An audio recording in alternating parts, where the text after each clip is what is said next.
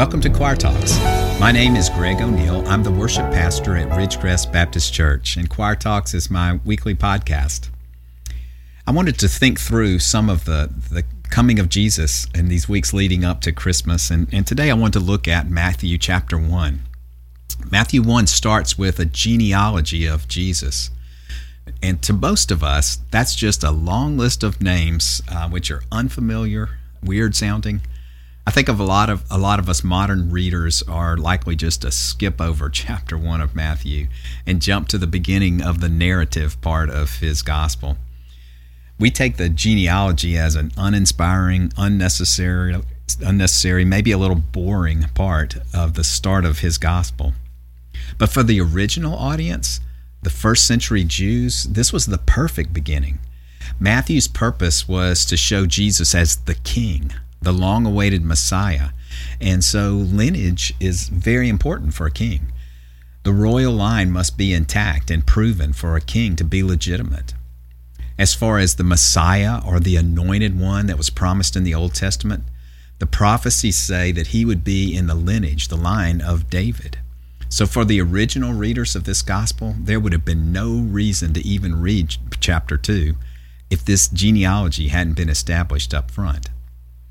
But you know what? For our modern ears, for modern readers, I think there's something to learn also from this genealogy, especially today, um, like I want to do today, which is to compare this to Genesis chapter 5, which is a similar genealogy uh, for Adam.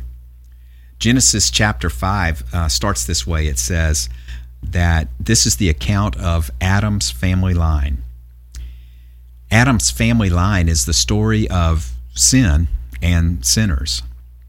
It starts this way it says, He had a son in his own likeness, in his own image. Now, that ought to be ringing bells for you if you've read Genesis recently, because in the beginning of the book, it said that God made man in his own image. But now, when we get to Genesis chapter 5, we see that Adam has a son in his image.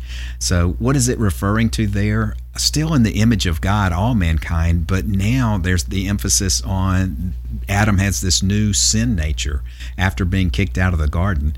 And so, the fact that his line is from his image, is formed in his image, gives a nod to the fact that all of them have this sin nature.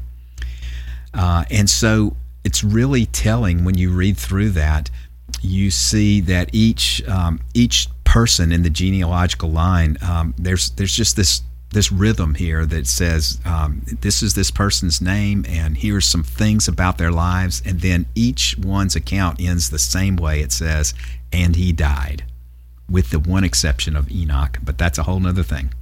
And he died and he died and he died. It's a stark reminder of the penalty for sin of this sin nature that we all inherit from Adam. Beyond the initial genealogy uh, in, Math, in Genesis chapter 5, uh, you can just look throughout the Old Testament and see so many accounts of individuals with sin nature who uh, failed and uh, and and died. But when you get to Matthew chapter one, this genealogy is different from that in a in an obvious way. The emphasis here is not on death. It never says, and he died, but instead it's on birth. Listen to a little bit of it. It says, Abraham was the father of Isaac, Isaac, the father of Jacob, Jacob, the father of Judah and his brothers. So you hear the father of, and you see that the emphasis here, instead of being on death, is on life. Now, I think that's apropos important because the, the Old Testament showed us the sin nature of man and the need for a Savior. But the New Testament, starting here in Matthew chapter 1, is going to point us to life, the Savior who has come to bring life.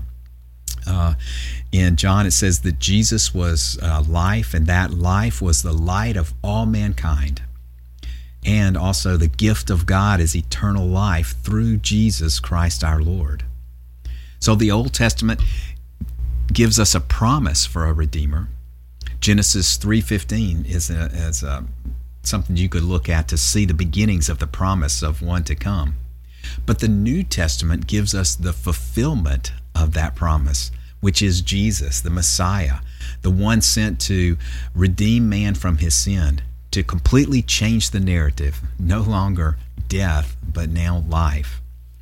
Matthew's intro into the genealogy says this This is the genealogy of Jesus the Messiah, the son of David, the son of Abraham. As demonstrated in the Son of David, that phrase, he is the fulfillment of the promises of a Messiah to come in the line of David. The phrase Son of Abraham, he is also the fulfillment of the blessing that God gave to Abraham because it's through Jesus' life, death, and resurrection that, as he said to Abraham, all the families of earth would be blessed. You and I can't help or change our genealogy. But here's something cool. By a choice of faith, you can be born into the genealogy of Jesus and become a child of God. And that's what Christmas brings. Have a great week.